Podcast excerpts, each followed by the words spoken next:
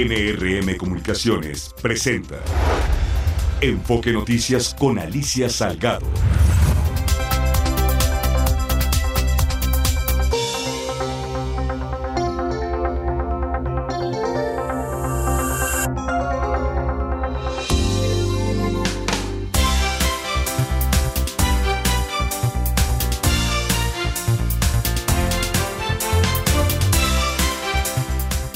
¿Qué tal? ¿Cómo estás? Bienvenido a Enfoque Noticias. Son las seis de la tarde, de jueves ocho de febrero del dos mil veinticuatro. Estamos eh, transmitiendo a través de Stereo cien y Mila M para toda la República Mexicana desde la zona de corporativos de Santa Fe, aquí en el Valle de México. Bienvenidos a tu diario vespertino, hablado eh, con foco en la economía, en las finanzas, en la política, en la logística de este país, en los negocios de México y, por supuesto, del mundo. Soy Alicia Salgado. Muy buenas tardes. Ha sido impresionante. Desde ayer por la noche te decía que, te comenté que había un problema que nos estaban reportando a través de WhatsApp en la aduana de Colombia, en Nuevo León. Ahí empezó pues un problema de intermitencia de las aplicaciones que no estaban permitiendo Eh, la revisión de los pedimentos aduanales y comprobación de los papeles, y se estaba exigiendo la presentación física de los mismos a quienes querían transitar con su mercancía a través del puente de Colombia a los Estados Unidos. El problema fue en la aduana mexicana, no en la norteamericana, pero bueno, el tema es que después apareció el problema en Manzanillo y luego se fue extendiendo eh, particularmente en todos lados. En Manzanillo simplemente se giraron un comunicado, aquí lo tengo, que decía ayer por la noche, como a eso de las diez de la noche, que le pedían a todos los importadores y exportadores y transportistas que se abstuvieran de entrar al puerto porque tenían primero que desahogar lo que estaba adentro. Así de grave se puso la situación. Eso ocurrió en prácticamente todo el sistema de aduanas del país porque, según eh, el S A T, este jueves eh, que, que continuaron las intermitencias en los módulos de validaciones de aduanas en el sistema del modelo de, de administración tributaria de comercio exterior, eh, pues eh, estuvo presentando un problema sistémico. Vamos, fueron poco a poco y que han ido restableciendo cada una de las aduanas. No hay comunicado oficial, eh, digo, lo que se sabe es que el flujo de mercancías está, estuvo y está prácticamente detenido todavía en algunas, casi la mitad de las cincuenta y una aduanas de este país, eh, y que ha afectado fundamentalmente de comercio exterior, de importación y exportación. Evidentemente eh, pueden mandar la mercancía desde Estados Unidos, pero también tiene que pasar validada hacia México. Es todo un tema. Hoy, eh, después de cuarenta y ocho horas con fallas en el sistema del modelo, te digo, de, de validación de comercio exterior del S A T, pues parece ser que se ha ido restableciendo poco a poco este trabajo, y por eso la Confederación de Cámaras Industriales salió al paso. Es la única entidad que no debiera, es la única que más o menos ha tenido una explicación, que está exigiendo, los exportadores exigieron una solución. Y bueno, vámonos a platicar con... ¿Todavía no lo tenemos? En un momentito más vamos a tener una plática. Alguien está pasando una, el, el, el tránsito del aeropuerto. En cuanto salga de ahí, te, te, lo tendremos aquí contigo. Te decía que eh, las extensas filas de transporte han saturado particularmente Ciudad Juárez y Nuevo Laredo, así como los principales puertos del país, Veracruz y, y Manzanillo. Saturados, saturados. La, la Confederación de Cámaras Industriales, la CONCAMIN, informó que, eh, platicando con la Agencia Nacional de Aduanas de México, eh, se están coordinando esfuerzos con las autoridades hacendarias para que se resuelva este problema al cien por ciento ya. ¿Cómo ves? ¿Sabes qué es lo peor del caso? El silencio. Pues que hablen. Tenemos este problema, se nos cayó el sistema, no se nos cayó. Pero hoy salen toda clase de memes, de, de videos, las redes están inundadas y lo que inunda, simbra. Es terrible la, Estaba oyendo un TikTok, viendo cómo transitaba un TikTok a lo largo de diez minutos en una eh, cola interminable. Nunca la acabamos de ver, pero bueno, parecía que desde adentro decían lo mismo. Obviamente estaba el, el montaje de la voz, pero pues se utiliza políticamente, claro está, pero cómo no, si ahí tienes la ineficiencia. O sea, quieres un aparato de Estado reducido, pero ineficiente. Quieres austeridad republicana, pero se les cae el sistema. O sea, ese es el tema que no es válido. Sí queremos menor gasto público, claro está, pero mayor eficiencia pública también. Creo que por ahí está el punto. El Banco de México mantuvo su tasa de interés interbancaria en once punto veinticinco por ciento. Hoy en la mañana la Junta de Gobierno dio a conocer el comunicado de eh, política monetaria y la decisión estuvo muy interesante, muy bien fundamentada. Comentó que hay un reconocimiento del proceso desinflacionario que hay en el país, eh, también en el mundo entero, eh, eh, pero eh, todavía hay riesgos de corto plazo, o sea, riesgos en el horizonte que que podrían hacer que la inflación eh, suba. Hoy el Banco de México cambió su expectativa ligeramente al alza eh, para el cuarto trimestre y el primer trimestre de este año. Ubicó en eh, cuatro punto siete por ciento la posibilidad de que al cierre de marzo la inflación suba. Hoy está en cuatro punto ochenta y ocho por ciento, así es de que pues es muy probable. Aquí lo más importante es que el Banco de México dijo que en las siguientes reuniones se evaluará en función de la información disponible la posibilidad de, de ajustar la tasa de referencia. Creo que esto es que hay que subrayarlo, quiere decir que pronto, pronto ya empezará la baja de las tasas, puede ser marzo, puede ser mayo, ahí está. Dijo que ejecutará, o sea, considerará la incidencia de la postura monetaria restrictiva y eh, en particular la ejecución de su política monetaria será, eh, pues, buscamente, eh, eh, o sea, que su implementación será tal que la tasa de referencia sea congruente en todo momento con la trayectoria requerida para propiciar la convergencia de la inflación. Tenemos en la línea a José Abugaber Andonie, el presidente de la Confederación Nacional de, eh, de, de Cámaras Industriales de México. ¿Cómo estás, eh, Pepe? Qué gusto de saludarte. Igualmente, quiero saludarte a ti, todos los auditores, como siempre. Te tomamos en el aeropuerto, yo sé, y gracias por tomarnos la llamada, pero sí, este tema es fundamental. En todo el país estaban las están todavía en muchos lados del país las filas interminables de trailers con carga hacia los Estados Unidos. Mucho de ello es perecedero. Sí, tenemos ese gran problema ahorita, eh, ahora más bien, este... y hemos estado en comunicación con la ANAM, porque en realidad no es un problema de la ANAM, todos creen que es un problema de aduanas, y pobres de los de aduanas en realidad, pero en realidad es un tema mayor, mayúsculo, podríamos decirlo, que es del S A T. El S A T trae el problema ahorita más fuerte, número uno, desde la recaudación hasta el daño que se está haciendo en todas las vías. Entonces, Este, es un tema de protocolo, es un tema que hay que mejorar porque nos está haciendo mucho daño a toda la industria. ¿Cómo de protocolo? ¿Es protocolo informático? Dice que exterior, ¿no? Bueno, Creo, dice que es el módulo de recaudación de comercio exterior, ¿no? Sí, es el módulo de comercio exterior, no es, no tiene que ver con aduanas. ¿Sí? Muchos veces creen que hay un problema para pasar, pues inmediatamente creen que aduanas es el culpable de esto, pero es un tema del S A T, es un tema del sistema del S A T. Entonces está platicando, ya hablé con el general Fullón y ya eh, platicamos de hacer un protocolo de emergencia ante esta situación para futuras situaciones, qué hacer, ¿no? Hoy en día, pues bueno, ya nos vamos a juntar la siguiente semana para buscar ese protocolo. Pero hoy el daño está, y el daño está muy fuerte, está dejando de recaudar, está afectando. ¿Cuánto es el monto? No lo tenemos, pero nos está haciendo un dolor de cabeza para todos los que deben transitar hacia Estados Unidos. Hoy habla de que el gobierno tiene que invertir más en tecnología, en innovación, para que esto no suceda. hoy con este mundo tan actualizado de inteligencia artificial, eh, mil cosas, ¿cómo es posible que nos pase esto, ¿verdad? Que al SAT le recaiga un problema tan fuerte. Lo está dejando de recaudar, está haciendo daño, está afectando las mercancías, porque al final, ¿quién va a pagar todos los productos perecederos que hoy están por transitar, no?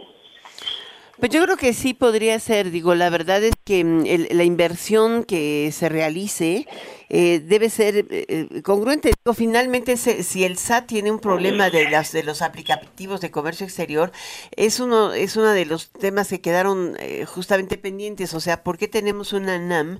Eh, el corresponsable de la recaudación es el que el que pasa sobre la aduana, pero finalmente es el SAT el que recauda. Y esto esta división ha sido un, un factor permanente de inestabilidad en el pago de los impuestos. Eh, sí debes llevar tu carta aporte con toda tu mercancía, pero ¿de qué sirve si no tienes la validación digital? Y ahora te estaban pidiendo la validación en escrito.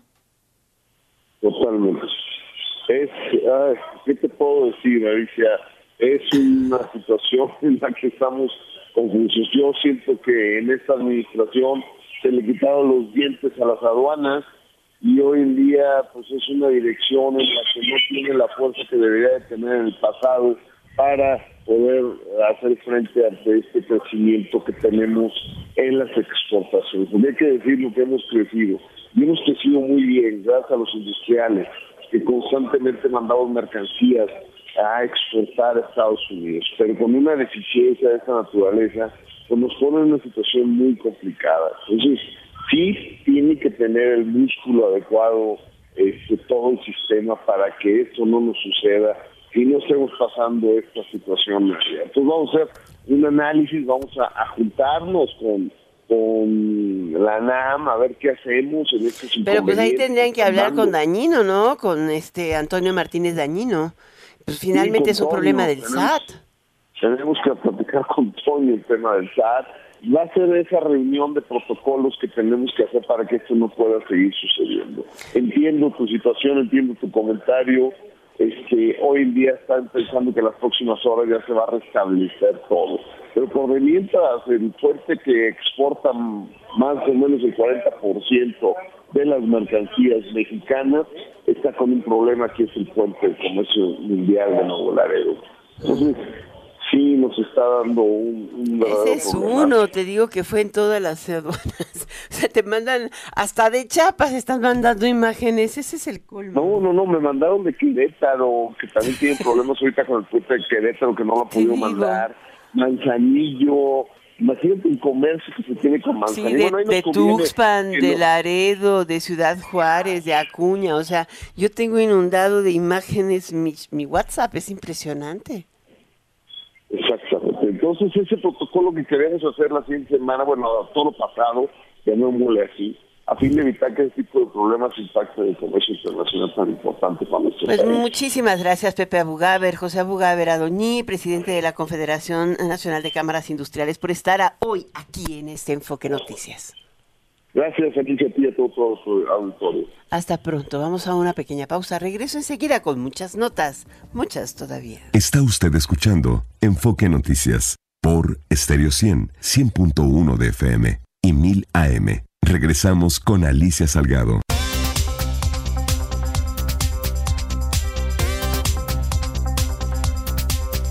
Bueno, eh, tengo que eh, regresar al tema que ahorita acabamos de entrevistar a, a Pepe Abugaber.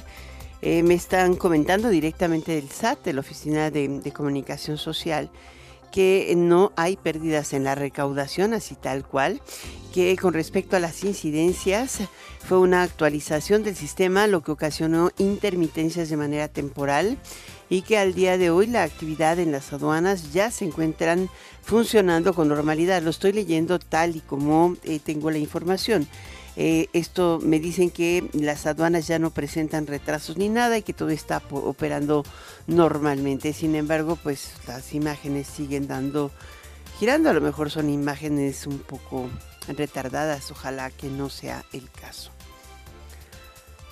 Y ya se haya restablecido el servicio, como decimos. Muy bien.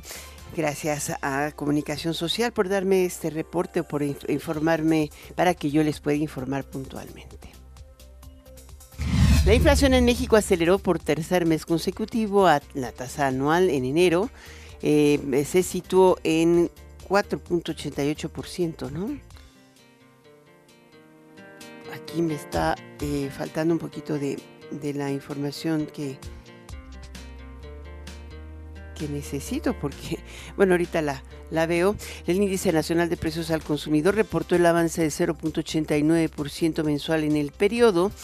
Eh, y también, eh, te digo, la, la tasa general fue de cuatro punto ochenta y ocho por ciento en enero y de cuatro punto sesenta y seis por ciento la subyacente. Eh, por otra parte, eh, los precios que más se presionaron al alza fueron, claro, el jitomate bola en partes estacionales, la época del año, eh, y hubo problemas también de sequía en... En, en, hay problemas de sequía en Sinaloa, donde se afecta la producción. Eh, el, el precio tuvo un incremento de cincuenta y dos punto catorce por ciento y somos jitomateros y hueveros, seguido de cebolla con un alza de veintiuno punto diecisiete por ciento. Es el efecto pico de gallo, sigue extendiéndose. Y eh, tenemos loncherías, fondas, torterías, taquerías con uno punto quince por ciento, cigarros tres punto noventa por ciento y gas doméstico L P con un aumento de precios de dos punto cuarenta y uno por ciento. Este sí afecta mucho a la economía popular.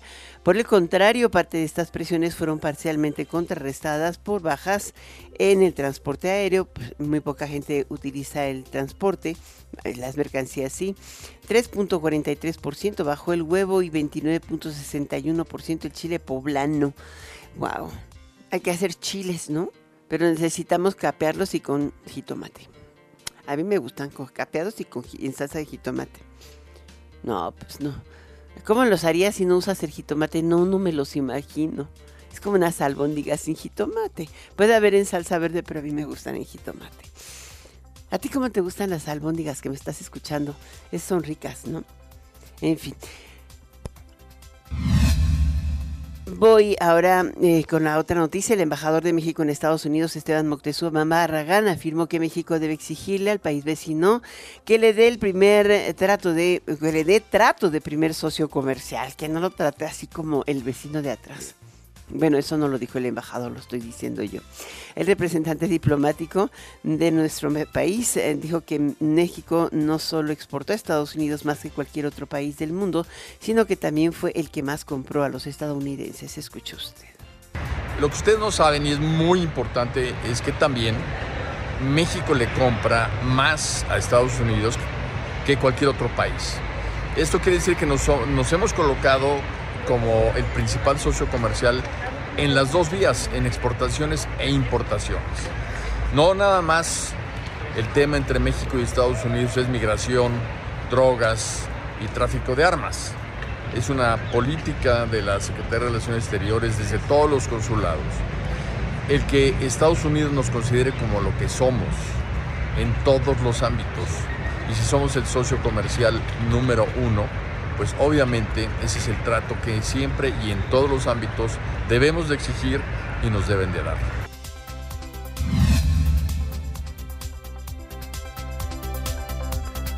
Bueno, como te decía, ahora sí que la inflación al consumidor eh, fue la tercera aceleración mensual al hilo, cuatro punto ochenta y ocho por ciento anual, lo, lo, lo, lo ratificó, y también la subyacente aceleró un poco menos que la...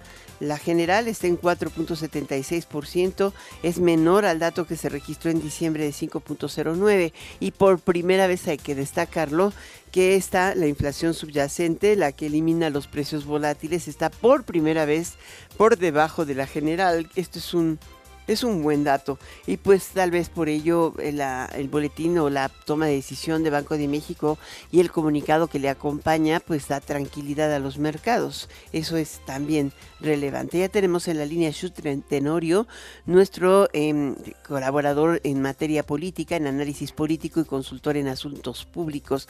¿Cómo estás, Xiu? Hola, Alicia, muy bien, te saludo desde Mérida, Yucatán, este, muy contento de estar contigo y con tu auditorio. Ahora andas en Mérida. Allá también el, el ambiente político está bien caldeado, ¿no? Así es, también próximas las elecciones de gobernador, de alcaldes y del Congreso local por acá. Este, una elección que por primera vez se antoja competitiva. Se oye como muy raro, como si estuvieras hablando en bocina con la voz apagada y se oye mucho. A ver, dame un segundito este, para poder ajustar. A ver si ya. Ahí me... Mejor. Bueno, bueno. Ahora sí te escucho mejor, Xiu. Sí, te decía que eh, se espera una elección por primera vez competida entre la izquierda y la coalición, una elección de gobernador, alcal, eh, alcaldes y Congreso local. Es muy interesante por acá también el panorama político electoral. Y en la Ciudad de México ha sido medio curioso, se están conformando las listas, pero de pronto vemos a algunas de las personas que estaban trabajando en el equipo de Claudia, que aspiraban a alguna eh, delegación, ¿no? Y, y pues el borrón y cuenta nueva o la presión política de Clara Bru- o de la gente de Clara Brugada ha sido muy notable, particularmente en algunas de las delegaciones donde el número de votantes es importante. Así es, mira, yo lo que tendría que decir es que eh, Morena en este momento no está totalmente cohesiva o no está yendo en un solo bloque. Hay que recordar que en el proceso interno para la selección del candidato o candidata a jefa de gobierno se enfrentaron dos proyectos. Por un lado el de Omar García Harfuch, por otro lado el de Clara Brugada. Y a pesar de que uno esperaría que en este momento deberían actuar unidos, eh, de manera coordinada, viendo cómo eh, enfrentar una elección que parece que va a estar más competida de lo que muchos esperan, la verdad es que siguen actuando con cierto, con cierta división, con cierto sectarismo, hay que decirlo, y pues particularmente esto que mencionas sucedió en la alcaldía, por ejemplo, Azcapotzalco, donde todo el mundo daba por hecho que iba a ser la candidata Gabriela eh, Jiménez. Jiménez, y lamentablemente no fue así. Eh, hoy está una persona, eh, digamos, postulada por Morena, que es distinta a quien se esperaba. Lo mismo sucedió, por ejemplo, en la alcaldía Tlalpan, donde se esperaba que Pedro Aces, hijo, fuera el candidato y ahora va Gabriel Osora. Y estamos ante la posibilidad de que en las siguientes eh, definiciones que tiene que tomar el partido, eh, en alcaldías muy importantes como Cuauhtémoc, Gustavo Madero, pues pueda haber este tipo de rupturas que puedan afectar en el agregado a Morena y la coalición que la acompaña. Y esto puede hacer que se ponga muy interesante la elección en la Ciudad de México, que uno esperaría que estuviera resuelta a dieciséis semanas de la jornada electoral, pero la realidad es que con todo esto que está pasando, pues puede que esté mucho más interesante y mucho más cerrada de lo que muchos esperan. Ahora, Nancy Núñez, que es la, la que finalmente quedó postulada, es diputada local por Azcapotzalco, es evidente, pero pues sí es una persona muy cercana a Clara Brugada, igual que han sido los casos de, de Tlalpan y Coyoacán. ¿Crees que esto eh, pudiera trascender de verdad en elección general? O sea, para la, para la candidata Morena es importante, digo, no le va a restar tampoco votos, pero, pero sí es importante el mensaje que se envía, ¿no? Mira, yo, yo creo que la variable crítica es la operación cicatriz. Si los equipos locales de las alcaldías terminan sumándose y operando el día de la jornada electoral en favor del proyecto Clara Brugada, pues esto podría ser anecdótico, pero si estas heridas trascienden, no se resuelven, no hay una operación cicatriz, y el día de la elección estos grupos que quedaron lastimados no tienen una operación del nivel que requieren, pues probablemente esto juegue a favor de la otra coalición que es encabezada por Santiago Tahuada. La realidad es que me parece que la clave está en el nivel de éxito que tenga esta operación cicatriz y que no sigan ahondando las diferencias y las divisiones al interior del partido que hoy gobierna, porque si esto se mantiene, pues sí están abriendo la puerta a una eh, oposición que pues parece hoy vigorosa en la Ciudad de México. Interesante. Ahora, la última, las reformas a la Carta Magna ya se distribuyeron entre veinte comisiones, me parece, no, veinte reformas entre veinticuatro comisiones en la Cámara de Diputados, pero eh, realmente van por el voto. Sin duda. Digo, la verdad es que, primero, si el presidente hubiera creído que muchas de estas reformas pasaran, pues ni siquiera hubieran sido planteadas como reformas constitucionales, ¿no? Hubieran podido muchas de ellas ser reformas a leyes secundarias y no requerir dos terceras partes del pleno de cada cámara. Sin embargo, se plantearon como reformas constitucionales.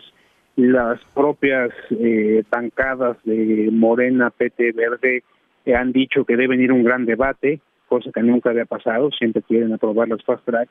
Y cuando se refieren a que debe haber un gran debate, eh, de alguna manera distinguir los posicionamientos, confrontar posiciones, pues lo que queda claro es que quieren ahondar a una división que hoy es clara en el país, pero la quieren hacer más evidente antes de la jornada electoral. Y con esto, pues, ver quién es más eh, capaz de movilizar a sus bases, como te decía, a dieciséis semanas de la jornada electoral. Muchísimas gracias, Xiu Tenorio, analista político y consultor en asuntos públicos. Gracias por estar con nosotros en Enfoque Noticias. Que te vaya bien en Mérida y buen regreso.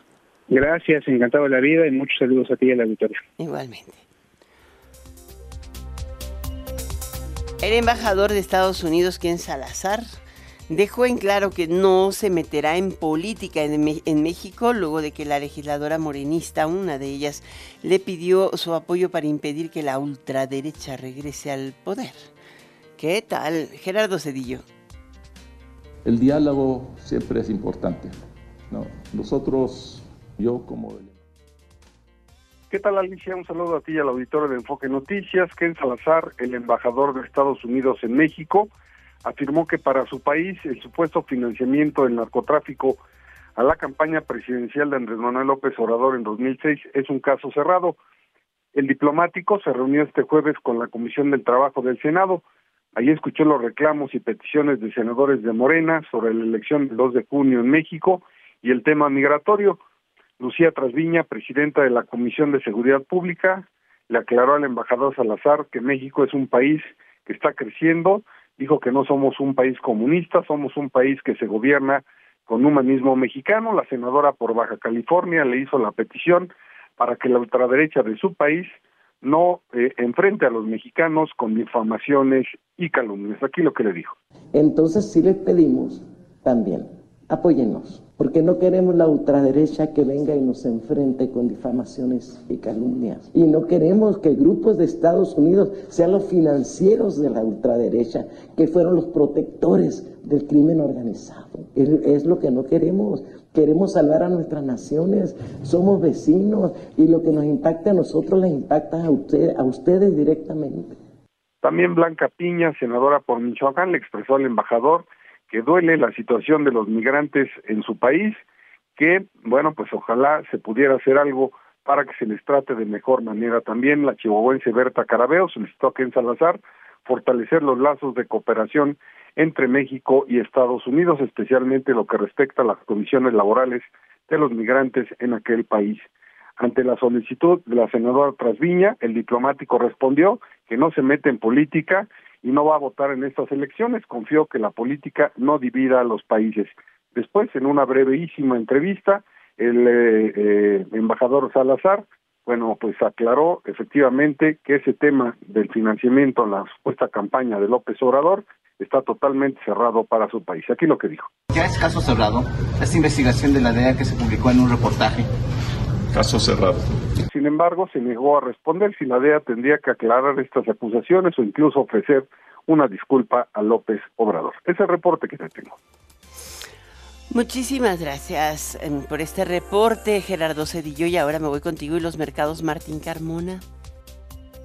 Alicia, auditorio de Enfoque Noticias, tenemos el cierre de mercados. La Bolsa Mexicana de Valores tuvo un tropiezo fuerte en este jueves, perdió novecientos cuarenta y nueve punto cuarenta y tres puntos, el uno punto sesenta y dos por ciento menos, cincuenta y siete mil setecientos sesenta y dos punto cuarenta y cuatro unidades, su principal indicador. En los Estados Unidos hubo ganancias, el Dow Jones avanzó el cero punto trece por ciento y el Nasdaq cero punto veinticuatro por ciento. El precio del dólar subió unos diez centavos, al mayoreo diecisiete trece, el dólar fix que reporta el Banco de México diecisiete diez. En bancos y casas de cambio hasta diecisiete sesenta el precio del dólar y el euro, dieciocho pesos con sesenta centavos se vendió. Los precios del petróleo subieron fuerte, se siguen recuperando, dos dólares y medio de avance en esta jornada. El de Europa ya está en ochenta y un dólares con setenta y cinco centavos, el de los Estados Unidos setenta y seis dólares y medio y la mezcla mexicana de exportación ya casi sobre los setenta y dos dólares cada barril. Hasta aquí el cierre de mercados. Muchísimas gracias por este reporte, Martín Carmona. Vámonos a una pausa, regreso enseguida. Enfoque Noticias con Alicia Salgado por Stereo cien, cien punto uno de F M y mil A M. Continuamos. Tenemos en la línea a Alberto de la Fuente, presidente del Consejo Ejecutivo de Empresas Globales. ¿Cómo estás, Alberto? Bienvenido a este Enfoque Noticias. Muy bien, Alicia, muchísimas gracias por darme la oportunidad de estar contigo y con tu auditorio. Siempre es un gusto platicar contigo. Gracias. Acaban de presentar veinte ideas para México, así le llaman, propuestas y acciones para transformar y prosperar juntos. ¿Qué es lo que incluye esta propuesta? Hoy es un día importante para nosotros, Alicia, porque justamente este año celebramos los veinte años del Consejo de Empresas Globales. También estamos presentando un cambio de imagen y, sin duda, lo más importante que ya resumías tú hace unos minutos es que estamos presentando lo que nosotros llamamos las veinte ideas para México. Es un trabajo que nos llevó un año. Empezamos a principios del dos mil veintitrés. Es un trabajo que no hicimos exclusivamente las empresas globales, lo hicimos con agentes o con actores de, de la sociedad civil, con, con expertos, investigadores, académicos, etcétera. Y lo que buscamos es, a través de cinco ejes, que son formación de talento, infraestructura, logística y conectividad, transición energética, estado eficaz y seguridad. Y después, cada uno de estos cinco ejes tiene cuatro ideas debajo de cada uno de ellos. Entonces, este, si las matemáticas no nos fallan, cinco por cuatro son las veinte ideas de las que estamos hablando. Sí. Y ahí lo que hacemos, Alicia, es hacemos un diagnóstico para cada uno de estos ejes y luego una lista de propuestas muy concretas que creemos que es lo que pudiera ayudar a apoyar a México, pues para que el futuro sea un futuro provisorio para todos los y todas los mexicanos. Interesante que comiencen con el tema educativo, o sea, la formación de talento como el reto más grande que enfrenta México. Y bueno, viniendo de estas empresas que representan el cuarenta por ciento de la inversión extranjera en el país, vaya que es un foco distinto al que escuchamos en el día a día. Yo te diría quizás, Alicia, que cuando estábamos viendo en qué lugar poníamos cada uno de estos cinco ejes, llegamos a la conclusión de que todos están interconectados y que todos se complementan. Entonces, sin duda, como bien mencionas, el tema de talento es crucial, es, es muy importante, pero yo diría que los cinco son los que hacen que sea importante poner foco en todos ellos. ¿Por qué es importante la educación técnica y profesional? Lo que hemos visto es que prácticamente el setenta por ciento de los empleadores en este país no encuentran el talento que necesitan. Y esto es una paradoja porque también tenemos empleados o gente en busca de trabajo que no está encontrando trabajo en el mercado laboral. Y mucho pasa porque nuestros estudiantes, aunque tenemos muchos ingenieros y aunque tenemos muchos profesionales, no cuentan con herramientas analíticas, no cuentan con este pensamiento crítico que se necesita en las empresas. Solamente el diez por ciento de los egresados hablan inglés, o el diez por ciento de la población habla inglés, y lo que hemos visto es que muchos estudiantes tienen experiencia sin duda académica, pero les falta la experiencia laboral. Por eso creemos que este modelo de educación dual, donde los estudiantes puedan tener prácticas completando sus estudios, eh, pudiera hacer la diferencia. Y no estamos hablando de que todos tienen que ser ingenieros, ni mucho menos. Creo que hay que revalorar las carreras técnicas, pero también acompañadas de estas experiencias eh, laborales. Ahora, vamos al siguiente eje. Hablas, o sea, hay un tema bien importante. México está inscrito en tratados de libre comercio que, que lo llevan a prácticamente eh, coordinarse con todo el mundo, pero eh, si subrayamos dos, el de eh, Norteamérica, el de la Unión Europea y una cantidad impresionante de acuerdos recíprocos o hacia el sur, Eh, nos coloca en una enorme ventaja, pero tenemos problemas con las cadenas de suministro. ¿Cómo mejorar esto? Esto también lo traen como un eje importante. Sin duda este es crítico por lo que ya acabas de mencionar, Alicia, y yo diría que aquí lo que tenemos es que ponernos de acuerdo como país. Realmente lo que necesita es un diálogo amplio en cuáles deberían de ser estos proyectos de infraestructura que deberíamos de detonar.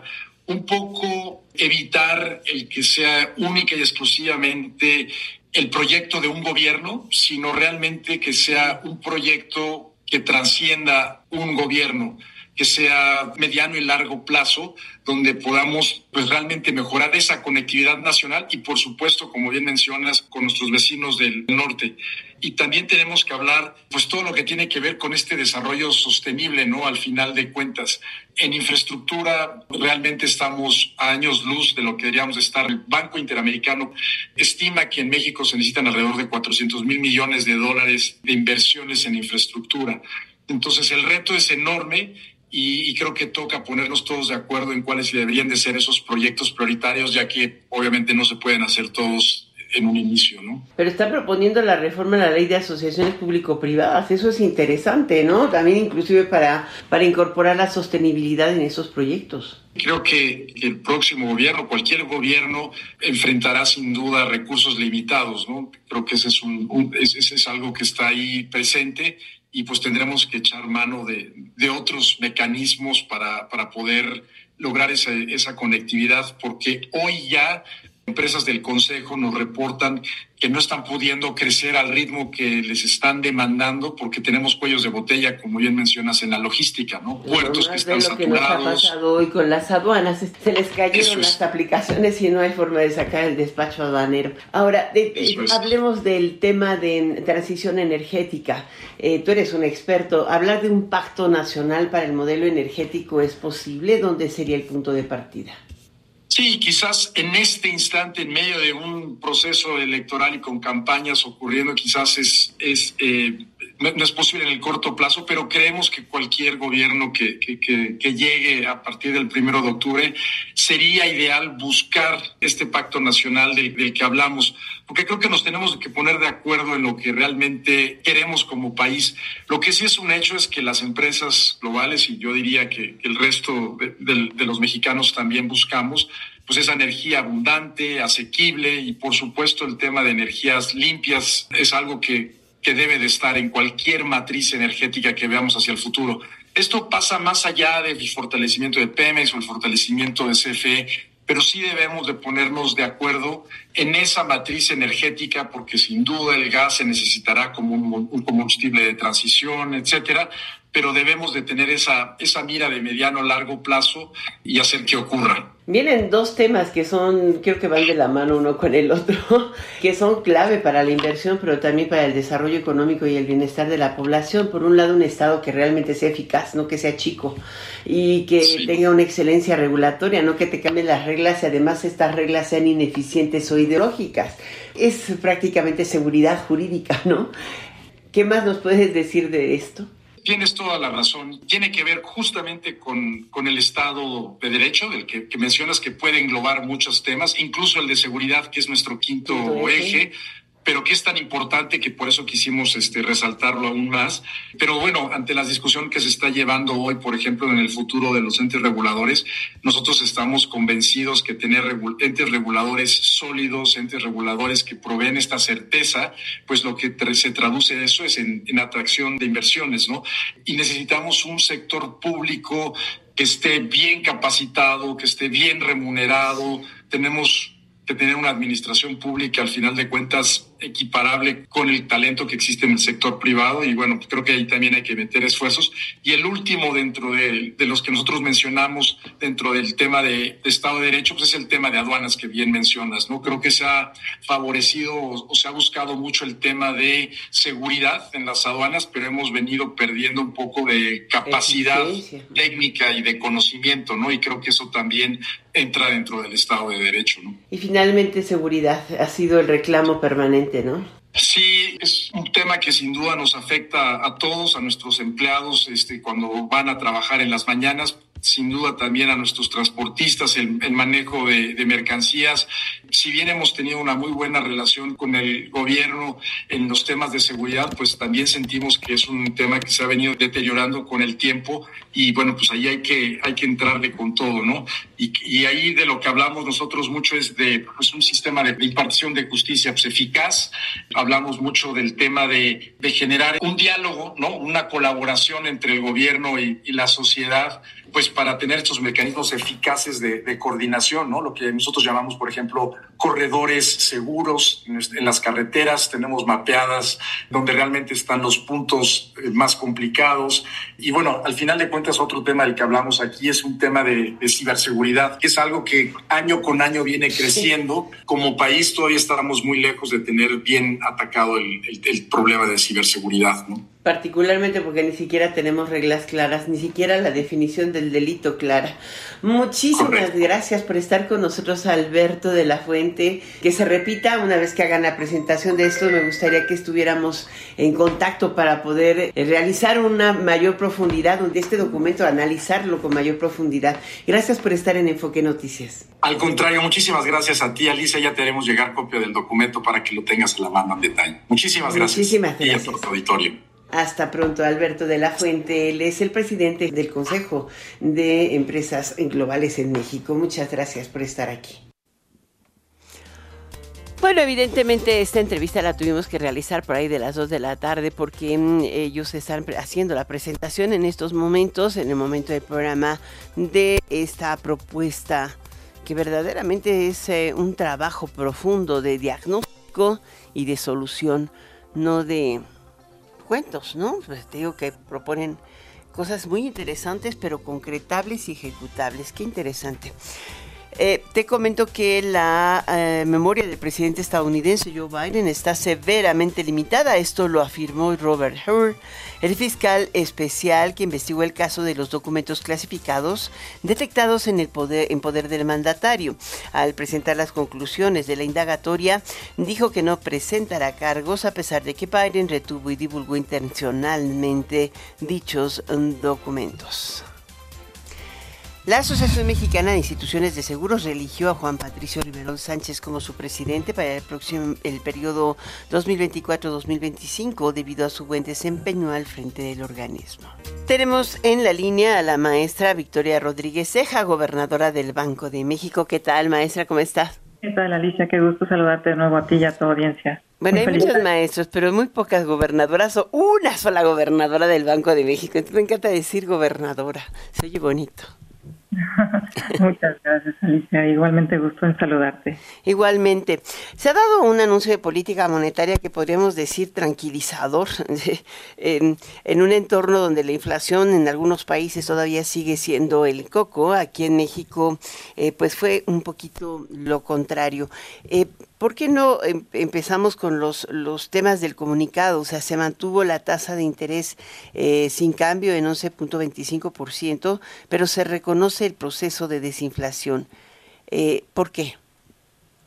Efectivamente, Alicia, bueno, pues como lo señala nuestro comunicado, eh, desde nuestra última reunión de política monetaria, hemos observado que la inflación general anual en México, pues tuvo un ajuste al alza en enero, como sabemos, se ubicó en cuatro punto ochenta y ocho por ciento, pero esto es muy importante eh, aquí comentarlo, eh, se debió al repunte que se observó en el componente no subyacente. Este componente se caracteriza por tener una marcada volatilidad. Eh, sin embargo, bueno, pues las presiones originadas por la pandemia y la guerra en Ucrania, que como sabemos pues nos llevaron a un episodio inflacionario a nivel global, no solamente en México, muy muy complicado, han continuado desvaneciéndose. Eh, y esto lo podemos afirmar eh, al ver el comportamiento de la inflación subyacente que refleja pues de una mejor manera la tendencia de la inflación. Y este componente importante siguió descendiendo, eh, incluso te destacaría que ya está por debajo de cinco por ciento uh-huh. y en particular en enero se citó en cuatro punto setenta y seis por ciento. Por supuesto, pues seguimos eh, vigilantes, eh, toda vez que consideramos que aún permanece en niveles relativamente altos. Sin embargo, pues resaltaría que ha tenido un avance importante efectivamente. Como bien lo señala, sí, los pronósticos para la inflación general también fueron revisados, pero ligeramente al alza en el corto plazo. Parece una revisión marginal, ¿no? Efectivamente, Alicia. Eh, como bien lo señalas, pues una revisión marginal que responde eh, al aumento de la inflación no subyacente que ya te comentaba. Esto se debió ante choques de oferta en algunos productos particulares que, sin embargo, pues estamos esperando que se desvanezcan en los próximos meses. Entonces, como se observa en, en los pronósticos que publicamos el día de hoy en el comunicado, destaca que seguimos anticipando que tanto la inflación subyacente como la general, ambas, eh, sigan disminuyendo a lo largo del horizonte del pronóstico y que la inflación general eh, converja a la meta de tres por ciento en el segundo trimestre de dos mil veinticinco. Esto es muy importante. Aquí resaltaría, estamos eh, previendo eh, que el proceso de desinflación continúe. Eh, no se movió la convergencia de la inflación, sigue siendo el segundo trimestre de dos mil veinticinco, y esto te diría, Alicia, que se debe pues a la postura de política monetaria que ha adoptado el Banco de México y a la mitigación de los choques derivados de la pandemia y de la guerra. Eh, considerando lo anterior, es que decidimos el día de hoy, de nuevo resaltaría que de manera unánime por eh, los cinco miembros de la Junta de Gobierno, mantener el objetivo de la tasa de interés interbancaria un día de once punto veinticinco por ciento. Eh, por ciento. Y bueno, señalamos también que en las siguientes reuniones estaremos evaluando, en función de la información disponible, pues la posibilidad de ya ajustar la tasa de referencia. ¿Qué, qué tendrá que observar el mercado, específicamente el mercado, eh, como para que el Banco de México no moviera la tasa o para que realmente se inicie el ajuste de la tasa? Eh, evidente, eh, eh, hoy el comunicado ya no dice que por un tiempo razonable, hoy dice que, que eh, están estimando la posibilidad de ajuste a la tasa de referencia anunciada, y esto pues ha hecho que las apuestas se vayan a la reunión de marzo. Nunca ustedes comprometen una fecha, pero tal vez eh, podríamos ver hechos. O sea, ¿qué es lo que debe fijarse el mercado para dejar de especular? Eh, mira, Alicia, te diría, bueno, como lo hemos señalado en otras ocasiones, eh, efectivamente tomamos nuestras decisiones en función pues del panorama inflacionario en su conjunto. Eh, no nos fijamos en una sola variable, eh, damos seguimiento pues a una amplia gama de variables, Eh, indicadores económicos y financieros, tanto pues de nuestro país como externos, y nos fijamos eh, en las tendencias que marcan los indicadores, no solo en los datos en el margen. Entonces, eh, pues aquí te diría eh, que al conducir nuestra política monetaria no respondemos a un solo indicador o dato.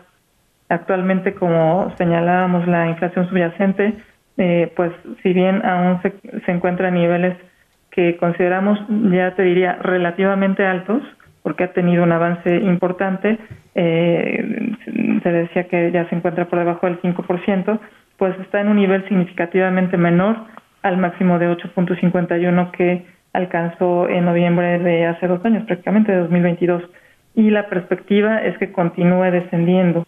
Eh, pues también hay retos, eh, pero eh, pues se, se espera que la inflación general siga convergiendo eh, hacia la meta. Entonces, te diría que para tomar nuestras siguientes decisiones continuaremos ponderando la postura monetaria que eh, se vaya teniendo en cada momento, junto con la evolución de la inflación y sus componentes y sus perspectivas. Eh, y te diría, pues, lo que señalamos también en el comunicado, nuestras decisiones serán, como lo han sido hasta ahora, eh, tales que nuestra tasa de referencia eh, siga congruente en todo momento, pues, con la trayectoria que se requiere para eh, llevar la inflación a la convergencia eh, de la meta del tres por ciento, Alicia. Pues creo que ese es el punto más importante. Hay hay un tema, este es el ese ese mensaje, el de la ejecución de tal suerte que, o sea, eh, de, de tal manera que en todo momento tengamos el, el objetivo de inflación, o sea, no es ceder a que baje solo la inflación, sino lograr el objetivo. Sin embargo, con tasas de interés reales tan eh, pues elevadas, están por arriba de promedio histórico. Eh, ¿se tomará en cuenta esta circunstancia? Eh, bueno, te diría, eh, efectivamente, como, como sabemos, eh, para cumplir con nuestro mandato tenemos como instrumento nuestra tasa de referencia, eh, de tal forma que conducimos la política monetaria eh, con ajustes a, a esta tasa.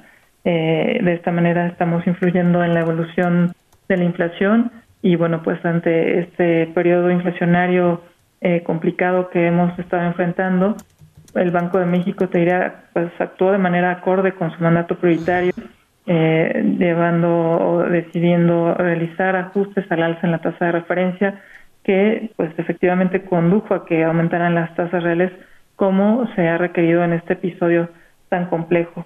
Eh, y en nuestras próximas reuniones, como también lo dice el comunicado, tomaremos en cuenta la incidencia de la postura monetaria restrictiva que ya se ha mantenido eh, en este nivel, como sabemos, eh, prácticamente casi hace un año que tomamos la decisión de llevarla a este, a este nivel, y pues la que siga imperando sobre la evolución de la inflación a lo largo del horizonte en el que opera eh, nuestra política monetaria. Eh, ponderaremos la postura monetaria, como te decía, junto con la evolución de la inflación eh, y sus perspectivas, eh, utilizando toda la información relevante con la que contemos en cada una de las decisiones, Alicia. Muchísimas gracias, gobernadora, de verdad, por estar en Enfoque Noticias. Gracias a la maestra Victoria Rodríguez Ceja, la gobernadora del Banco de México, en Enfoque Noticias. Gracias. Un abrazo, Alicia, gusto en saludarte. Está usted escuchando Enfoque Noticias por Stereo cien, cien punto uno de F M y mil A M. Regresamos con Alicia Salgado.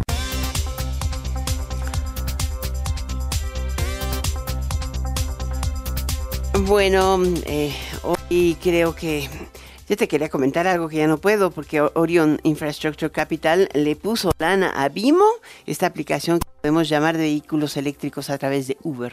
Una lana buena, sesenta millones de dólares. Con ello me despido y te dejo en compañía de Daniel Inurreta en Golden Hits por Stereo cien y Radio mil. Enfoque Noticias te invita a seguir siempre con nosotros. Hasta mañana.